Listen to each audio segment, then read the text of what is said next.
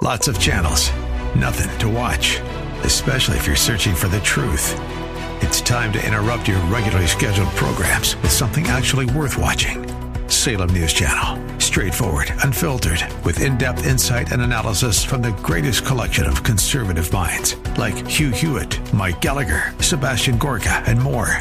Find truth. Watch 24 7 on snc.tv and on Local Now, Channel 525. Welcome to today's edition of The Plumb Line, brought to you by Reasons for Hope, training and equipping a new generation to stand boldly on the Word of God. You can find information about them at r4h.com.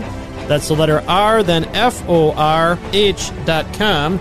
You'll also find their brand new book, Glad You Asked Answers to 12 Tough Questions About Christmas That You Need Answers For at that website, r4h.com. And that's what our discussion is going to be about on the broadcast today Christmas from a Biblical Worldview. I'm your host, Jay Rudolph, and you can reach me anytime to share your thoughts, comments, questions. If you want to share some support with this listener supported radio ministry, I'd love that. Some end of the year giving coming to the plumb line would be a great blessing.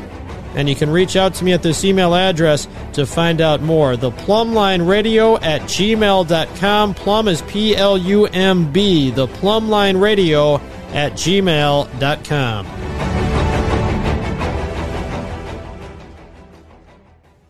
Support for the Plumb Line is provided by these fine business sponsors. EPS Wealth Management of Phoenix, who serves clients in several states. Call them for a no cost, no obligation conversation about your financial concerns. 623 537 3657. Abundant Life Landscape, your irrigation repair specialist. Call them at 619 277 2410. And by Charles McLucas Jr., founder and CEO of Charitable Trust Administrators, Inc. Learn about the benefits of a charitable remainder trust at ctai-ca.com. Support for the Plumb Line is also provided by Simple Turn. Their online health resources teach your kids how health really works and how to avoid 90% of chronic disease. Get your family's free health course at mysimpleturn.com.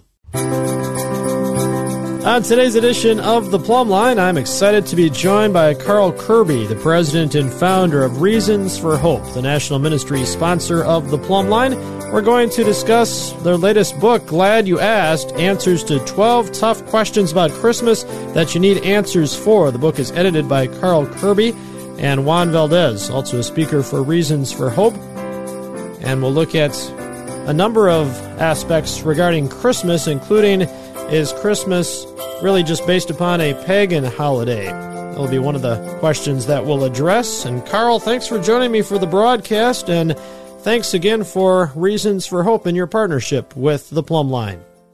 Jay, I appreciate it, and it's a blessing for us as well. So keep on doing the hard job that you're doing, man, getting the word out. Uh, yeah, amen. I'm just so thrilled with what God has done with the show and the connections now with Reasons for Hope and the work that you guys do, and it's just all for His glory. And so today we talk about Christmas, and as I said, uh, the first chapter in the book, and also one of the main things that I want to address is Christmas a pagan holiday. I see this one's written by Andy Stearns, who honestly I'm yeah. not familiar with. Maybe you can share a bit about Andy, but let's talk about that first off. Is it really just a pagan holiday? Yeah, it's interesting. Andy is a, a uh, professor at Faith Baptist Bible College in Ankeny, Iowa, and Juan and I co-teach a class there, and we're actually teaching three classes uh, starting next year. And Andy has been their apologetic teacher, does a great job. The students love him. So I was like, man, I wanted to get him involved with us. So we gave him this chapter, and I think he did a great job. You know, he goes through the origins of Christmas, the meaning of it, and all that sort of a thing. So uh, he gives the history, right? I mean, because oh, you know, they took over this pagan holiday, and there was worship of the sun god, and now Christians are. And I love the way that he did it. To be real honest with you, Jay. But the point that he made that I think just stuck in my mind that says, no, this is not a pagan holiday. He said, think of it like this. Right now, the month of June in our country today is Pride Month, right? Mm. He said, imagine that Christians finally get organized. I put that in there. He didn't say that. but we finally, we finally come together and we get unified and we say, you know what? Nope, it is not Pride Month, it's Prayer Month. And we are going to take and turn the month of June, Christians are going to turn that into Prayer Month. And so now let's fast forward a hundred years. And now Prayer Month is really stuck. And somebody goes back and they see the history of this whole thing. And They say, you see, Prayer Month is just a pagan holiday because, you know, originally it was celebrating the LGBTQ and that's Pride Month, and now the Christians just hijacked a pagan holiday. No, that's not true at all. We took and we turned against something that was bad and said, now let's put the focus on where it should be, which is on Christ Jesus. I loved what he did with the chapter. I thought he did a great job of just pointing out, don't fall for what the world is throwing at you. Yeah, and of course, it certainly would not be called Christmas were it not for Christ. In fact, the word Christmas, more of Christ, is that what it means essentially? Yeah, exactly. And so that's why, again, who are we pointing to? And I think that's a very important thing we have to be careful with because a lot of the rest of the book is going to go through our traditions. And we do have some false traditions. I think one of the points that I really like that Frank Figueroa, one of the other speakers, made is that like make sure that your your worshiping of uh, Christmas is not the worshiping the nativity that we see in you know front yards and all over the place because many of the things depicted in the nativity might not be biblical. So make sure that you're worshiping the correct source for where we're getting the Christmas message from. Yeah, exactly. And a big one that I think of with that is related to the Christmas tree. I remember when I was a new believer, somebody who did not believe you should have Christmas trees in your home and decorate them and things pointed me to some obscure verse, and maybe you even know the reference. I think it's Leviticus or something. That's probably where, where all those types of verses come from that talk about, you know, putting up a tree and decorating it and things in, in a negative context. And yet, as long as our purpose of doing these things is not to worship the tree, I don't see a problem with it right? Yeah, I mean, what are we allowing to capture our heart? Well, what is it that is really where we're placing our focus? I believe that the Christmas tree, we can use that. I mean, we've all heard the stories of green, ever, everlasting, you know, continually growing, and we can make these analogies with the Christ and that sort of a thing. But to me, the bottom line would be, is what am I really worshiping? If I am using this tree and that's what I'm really putting my worship into, then, then we have a problem because anything that comes before God is a problem. But just having the tree as a reminder, as a celebration, I have a Christmas tree and we put up a lot of things. A lot of history goes on our tree. And these are memories of, I think of them almost as if the stones. Uh, when we read about what mean these stones, I put a lot of those types of memories up on the, on the Christmas tree. So when our family gets together, it's kind of like we see this history of what God has done throughout the years for our family. So am I worshiping a tree? No, I'm using this as a way to worship God to bring glory to what he has done over the years. So again, where are we putting our focus? Where are we putting the emphasis? Where, where are we placing our worship? Yeah, exactly. And Candace Nordin hits that pretty well as we're leading right into the next chapter here, which deals with the Christmas tree. It's called Is Having a Christmas Tree a Sin? What about other traditions we typically practice yeah. at Christmas time? And so it applies to any of those, not just the Christmas tree, but any other traditions. Are those traditions taking the place of our relationship with Jesus Christ? They should be amplifying and pointing us to Christ, right? Right. I, I look at First Corinthians ten thirty one. It says, "So whether you eat or drink or whatever you do, do all to the glory of God." And that's where we should put in that emphasis is on the onto the glory of God. So, yeah, I, I just encourage people be careful. The the things that we do, there's a reason for them, and and if we don't really have a reason, maybe we check that reason. And Carl, I want to move into the chapter here, which is got an interesting title. It says, "Is Jesus' birth story based on a myth or a ripoff of Horus, Mithras, and other Egyptian gods?" Here, I hope I said those uh, titles right, but this is one that you wrote, so you've dug into this a little bit. But explain even what you mean by this, if you would. It's crazy. It seems like every Christmas there's the you know how memes come out, and well, we always have the memes, and it's one that says you know born on December 25th, born of a virgin, had disciples, resurrected from the dead. Big deal, not Jesus. And they start listing Horus, Mithra, and all these other Egyptian gods. And the implication is, that well, Jesus these Egyptian gods lived long, long before Jesus. So Christianity, all they did is they went and they ripped off these stories from those other Egyptian gods and turned it into Jesus. And as a matter of fact, Bill Maher loved to use this argument. He did a movie that he just really ridiculed. He went down in Florida. They used to have the Holy Land experience. And the guy that played Jesus, he, he got him to do an interview with them. And I mean, he just shredded them. It was actually embarrassing because, like, well, you know, this, this, this. And he's like, yeah, yeah, that's Jesus. No, that's me. No, that's Horus. And that was thousands of years before Jesus ever came onto the scene. And I'm sure that there was some uh, editing done to make the guy look even worse than it really was, but it wasn't good. And so that's why I took this on because it's one of those things that comes out every Christmas. We have this Jesus is ripping these other Egyptian gods off. So I was like, okay, let's go take a look at it. One of the illustrations that I'll use in my talk is, you know, I'll tell everybody, hey, look, I've got a very special deal here and I'm going to sell you a Rolex, and I'm going to sell this Rolex to you. It typically costs eight thousand dollars. This is a Submariner. This is a good one, right? James Bond wears this one in the movies. I'm going to sell it to you for a thousand dollars because you guys have been so kind to me. Do you want to buy it? Are there any questions you want to ask? Right? And so, what, what are the people doing? Well, is it a fake? Is it a fraud? Well, how can you tell a fake one from a real one? And so, I go through the five methods that are used by jewelers to tell whether a Rolex is fake or a fraud. And the last one I love is they, they check the heft, and that's an interesting thing. It's like because they said a real Rolex weighs totally different from a fake Rolex, and you can just by holding it, you can tell what is real and what is not real. But the only way that you can tell if it's real or not real, Jay, is if you know what the real weight truly is. And so the point that I'm trying to make to people, is like we need to know who Jesus truly was, know the history of Jesus, and then now let's go and compare it to these other stories. And when you do that, there's no comparison. Matter of fact, and I, I'll cut this short for you. When you go and you study the history of it, what you're going to find is that all of these Egyptian gods, what they did is they stole from Christianity because Christianity started to grow in popularity and they're like, oh, hold up, man. Our God needs some of that. So they started taking the attributes from Christianity and applying it to their God. And so it was very interesting when you go through and look at that sort of a thing. And I mean, there's a huge movie out called Zeitgeist, and that's one of those that was really used to younger generation, just totally deceive them into thinking that Jesus was stealing from everybody. But when you go do the actual study on it, oh no, the attributes aren't there. In, in my talk, I actually go through and I have the list of here's all the different attributes: born on December 25th, born of a virgin, resurrection, and all that. And we go through each and every one of those Egyptian gods and guess what? About the only thing that they have in common is the Egyptian gods are born on December 25th, but God isn't. And that's another one of the chapters in the book. Was Jesus really born on December 25th? You know, the resurrection, oh my goodness, when you start reading the supposed resurrections, it's totally different. One, just for example, Jay, I've gone long, sorry. Mithra, born of a virgin. Well, guess what? When you go read the birth, quote unquote, story of Mithra, he was born of a rock. I mean, okay, I have to concede. I guess that's a virgin birth because, as far as I can tell, rocks don't have sex. But this is how silly it truly was when I started looking into this thing. And still, I'm guaranteeing you, as you look out, you're going to find these memes trying to say that Jesus ripped off these other gods when there could be nothing further from the truth. Hmm.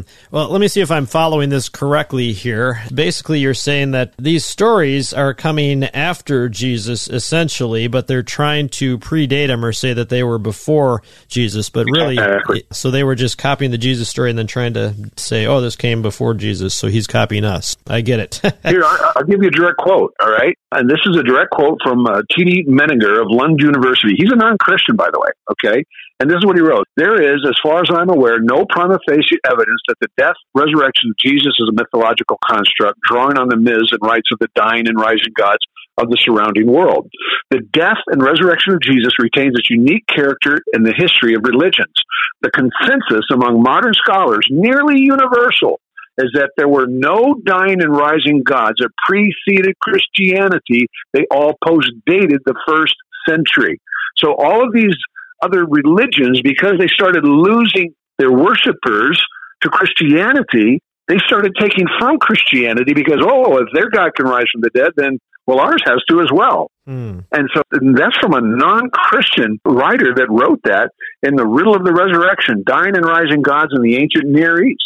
Well, thank you for sharing those insights, Carl. Carl Kerby, my guest, president and founder of Reasons for Hope, on the plumb line today as we discuss Christmas, the book Glad You Asked, answers to 12 tough questions about Christmas that you need answers for, edited by Carl Kerby and Juan Valdez. And I have an opportunity for you and the listening audience to win a copy of that great resource from Reasons for Hope. I'm going to give away two copies to the first two people to email me. You can reach out at this email address, the plumb line radio at gmail.com. Remember, plumb is P L U M B, the radio at gmail.com. If you're one of the first two to email me, Just let me know your name and address, and we'll send you a copy of that book from Reasons for Hope. And if you're not one of the blessed winners, you can find the book and lots of other great resources at the website for my national ministry sponsor, Reasons for Hope. It's the letter R F O R H dot com. Stay tuned for more. I am so pleased to have Reasons for Hope as the national sponsor of the Plumb Line. The mission of both of our ministries is to proclaim the gospel and to train people to look at every topic and issue from a biblical worldview.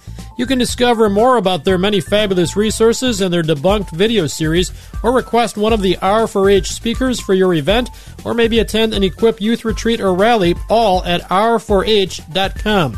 To learn about the Plumb Line's partnership with Reasons for Hope, check out the blog postings at r4h.com, and you can find the Plumb Line station directory and podcast link at r4h.com slash the Plumb Line. Be sure to leave a note saying thanks to Reasons for Hope for supporting the Plumb Line. Proverbs Payments is a partner with the Plumb Line in helping me to raise the funds necessary for broadcasting this gospel proclaiming show. Proverbs Payments is a Christian credit card processing company who is kingdom focused instead of profit focused. To learn about how they can benefit your business or ministry, visit proverbspayments.com. Thanks for joining me for the Plumb Line. I'm your host, Jay Rudolph. On the broadcast today, I'm joined by Carl Kerby, who is the president and founder of Reasons for Hope. And we are talking about Christmas, little sound of Christmas in the background there. It came upon a midnight clear.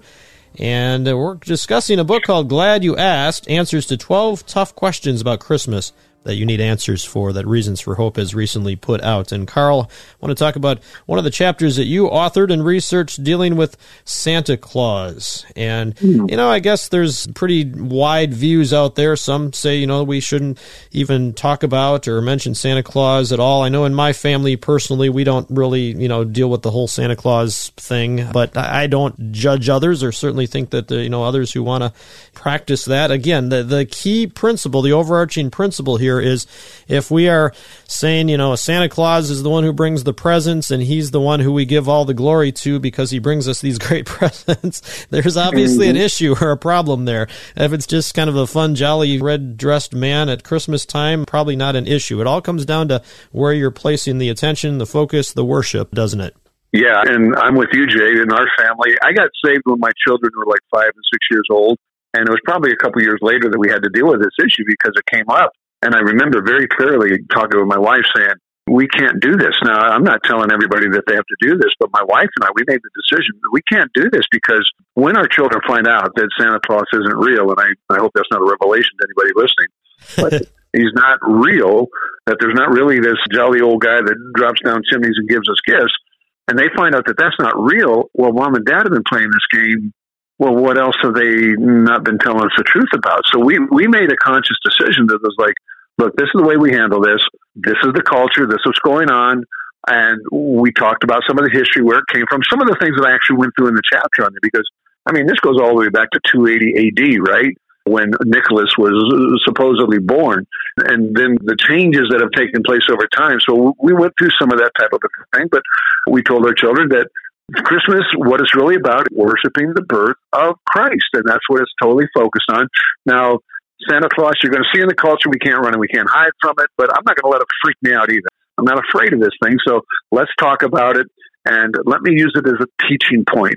Now, your peers, when they went to school, I had to, I told them to be very respectful. It's like, look, you don't need to be that person that's in there telling people how dumb they are for believing all this stuff.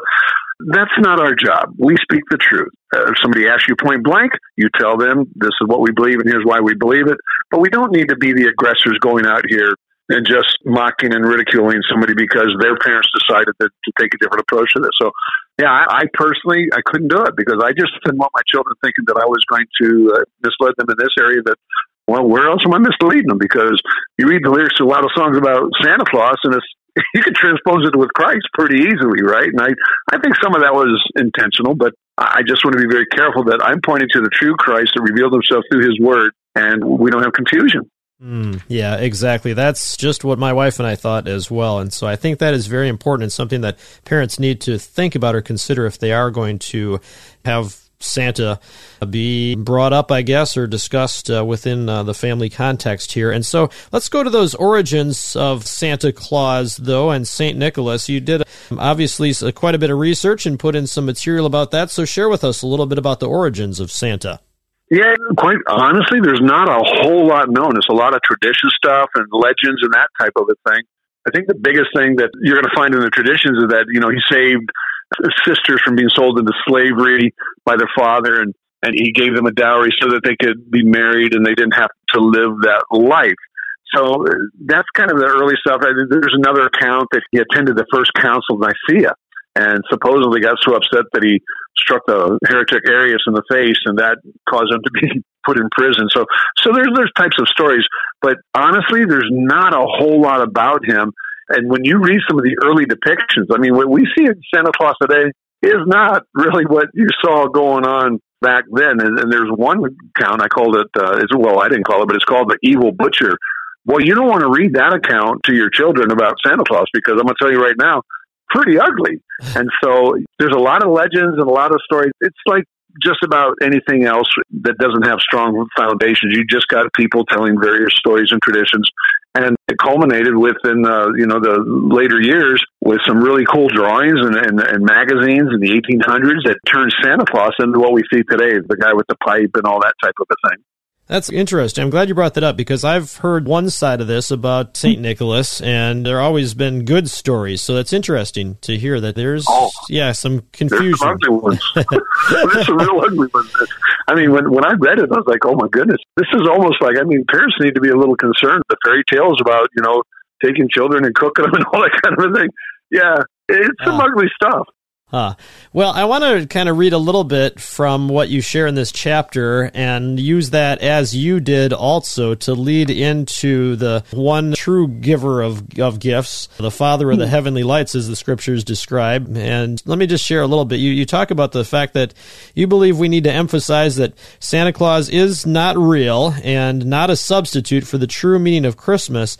And we must teach why the attributes of generosity, kindness, and the joy of giving, things that kind kind of go with Santa Claus, why those are important in a world gone crazy, and that ultimately those attributes point to a real man named Jesus Christ, who was fully God and fully man. And so pick up, I guess, from what you share about that in this chapter here. Yeah, because I mean, think about it. Many times, what I find is that non Christians want Christian morality. They, they believe so strongly that we need to be polite, we need to be nice, we need to be kind. And and those are, you know, attributes that we find where, well, we're called to be polite. We're called to be respectful in the scripture. But if there is no God that gave us those attributes, then guess what? It's all wiring. It's all biology. And if I am nothing more than a biological machine that has evolved over millions of years, but my biology wired me to such a, an extent that, look, if I'm stronger than you, then I'm going to take from you what I want because I'm stronger. And so therefore you're going to give it up. That's reality. But people don't like that. They want this to be nice and this sort of thing. And so what we see in Santa Claus are those attributes of generosity and kindness and joy. But really, what is the root for those things? And if it's not back in something that is solid, which I would say is God, who revealed himself as Christ, and gave us those things and told us that those are the standards by which we should live our lives, then really all we have is our opinions and everybody can do that which is right in their own eyes. I think I read something about that somewhere. And that's not a good thing because apart from God, if we're going to live our lives based on our feelings, what we think, what we feel, there is a way that seems right to man, but the ends lead to death. I think I read that somewhere as well. So we want to do these things, but we want to know why we do those things. To me, it's a vitally important part of Christianity is not just knowing what we believe, but why we believe it. And so by pointing people to Christ, now I can say why this is why these attributes are so promoted because this is in line with the one who made us and the outline that he gave for us in the way that we should live our lives. Yeah. Well, and as we wrap up this first of two shows on our discussion about Christmas here with my guest, Carl Kerby, president and founder of Reasons for Hope, I appreciate how in this chapter he offers us the best Christmas gift that we could ever receive, and it's offered by God, but it comes through the message shared here by Carl in this book that we're looking at. Glad you asked. And this is the free gift of eternal life by simply believing on the Lord Jesus Christ today. Wherever you are, you can do this. In fact, you're tuned into this radio show right now, and God knows why. He knew you were going to be tuned in at this very moment. And you may be that you were just flipping through the radio dial. You don't even know how you ended up or why you ended up on the plumb line. But this is the moment for you. This can be the day of salvation. If you don't know the Lord Jesus Christ, humble yourself and pray and he will hear you. He will respond to you and will receive you into his family. The way to become a child of God is through adoption and he will adopt you in as one of his when you believe. All you need to do is acknowledge the fact that you have sinned. I have gone through this. Carl's been through this. We've acknowledged the fact that we have sinned. So this is not something where anyone is better than anyone else. We all have sinned and fall short of the glory of God. So acknowledge that. Turn from that sin. That's what the word repentance means to turn away from that sin and to turn to God and believe. Believe on the Lord Jesus Christ, who is fully God, fully man, the Son of God, who died for you in your place and took your sin upon himself. And that is the reason that we celebrate Christmas, uh, because of what Jesus came for. Not just that he came as a baby, but who he is and what he came for. I would love to share with you more about this. I'm going to give my email address again. Love to have you reach out to me. It's the plumb line radio at gmail.com. Remember, plumb is P L U M B the plumb line radio at gmail.com. And we can connect and discuss this more. As we wrap up this edition of the Plumb Line, I encourage you to join me for the next one. We'll talk more about Christmas from a biblical worldview. We'll see you next time on the Plumb Line. The Plumb Line has been sponsored by Reasons for Hope. Check them out at r4h.com.